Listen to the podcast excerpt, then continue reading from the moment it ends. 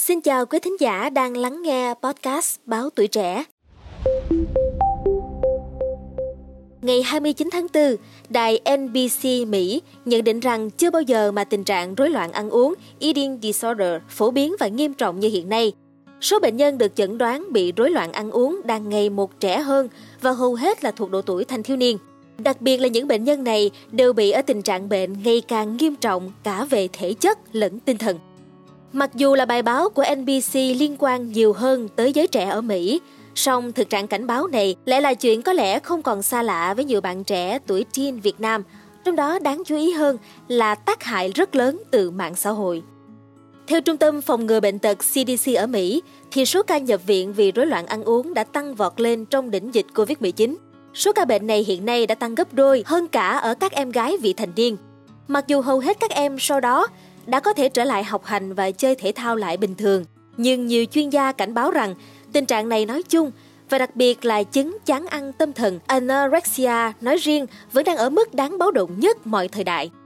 Bà Melissa Frexinger, Phó Giám đốc phụ trách chương trình rối loạn ăn uống tại Bệnh viện Nhi Boston, Mỹ, nhận định rằng trẻ em hiện nay không hề ổn. Theo bà thì từ khi đại dịch xuất hiện và sau đó lan mạnh ra, bà và các chuyên gia khác cứ nghĩ rồi mọi thứ sẽ tốt hơn trong năm 2022. Nếu không thì mọi thứ rồi cũng sẽ tốt hơn trong năm 2023. Nhưng bây giờ, bà nhận thấy điều đó không dễ dàng như thế.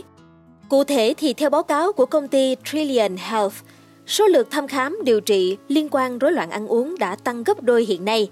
Và đặc biệt trong suốt 5 năm qua ở Mỹ, hầu như những người mắc bệnh đều là trẻ vị thành niên dưới 17 tuổi mà thôi. Từ năm 2018 đến giữa năm 2022, số lượt thăm khám trong nhóm tuổi này tăng vọt lên đến 107,4%, tức là từ khoảng 50.000 người vào đầu năm 2018 lên đến hơn 100.000 người vào giữa năm 2022. Đáng chú ý hơn nữa là trong số đó thì số ca phải thăm khám vì chán ăn tâm thần tăng đến 129,26%. Đây cũng chính là nhóm bệnh có tỷ lệ tử vong cao nhất trong số các bệnh về tâm thần tính tới thời điểm hiện tại. Để giải đáp về vấn đề này thì các chuyên gia cho biết rằng đại dịch đã khiến tỷ lệ bệnh nhân bị rối loạn lo lắng cũng như là trầm cảm tăng lên đột biến.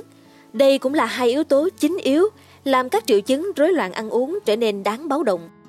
Đồng thời, bà Melissa Frezinger lưu ý là ngay cả sau khi dịch COVID-19 đã thuyên giảm đáng kể, số thanh thiếu niên phải nhập viện vì rối loạn ăn uống vẫn rất cao. Đáng lo hơn là độ tuổi nhập viện vì vấn đề này ngày càng trẻ hóa và các triệu chứng về thể chất và tinh thần còn nghiêm trọng hơn giai đoạn trước nữa.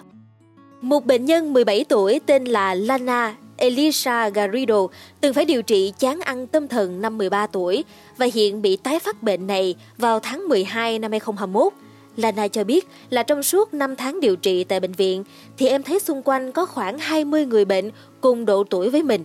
Trong khi đó thì năm 13 tuổi, khi từng nhập viện với bệnh tương tự, em chỉ thấy bệnh nhân chung quanh, hầu như đều là người lớn mà thôi. Thông thường thì các mối quan hệ xã hội chặt chẽ có thể trở thành những nhân tố giúp bảo vệ thanh thiếu niên khỏi các nguy cơ bị rối loạn ăn uống. Tuy nhiên điều này thay đổi mạnh mẽ vào năm 2020 khi mà nhiều nơi bị phong tỏa do Covid-19 và người trẻ đột ngột bị cắt đứt hết toàn bộ các kết nối đó. Các chuyên gia đồng thời cũng nhấn mạnh về việc không thể tách rời tình trạng rối loạn ăn uống ở người trẻ với ảnh hưởng từ mạng xã hội. Theo điều tra của tổ chức phi lợi nhuận Common Sense Media, 84% thanh thiếu niên cho biết đang dùng mạng xã hội mỗi ngày. Các app mà họ truy cập phổ biến nhất chính là YouTube, Snapchat và cả TikTok nữa. Trong những năm qua, nhiều phụ huynh đã kiện các công ty mạng xã hội như TikTok, Meta và cả Google với cáo buộc là đã làm cho con họ bị rối loạn ăn uống.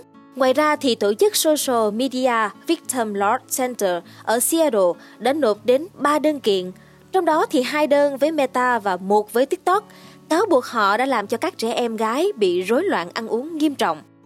Mặc dù những công ty mạng xã hội đều khẳng định là đã áp dụng các biện pháp ngăn chặn nội dung tiêu cực hết mức có thể, trong đó có bao gồm cả dán nhãn cảnh báo hoặc hạn chế độ tuổi tiếp cận thông tin, song dường như tất cả điều này vẫn là chưa đủ. Mong là số podcast ngày hôm nay đã mang đến những thông tin bổ ích cho quý thính giả về việc tìm hiểu và phòng tránh rối loạn ăn uống ở người trẻ, Đừng quên theo dõi để tiếp tục đồng hành cùng podcast Báo Tuổi Trẻ trong những tờ phát sóng lần sau. Xin chào tạm biệt và hẹn gặp lại!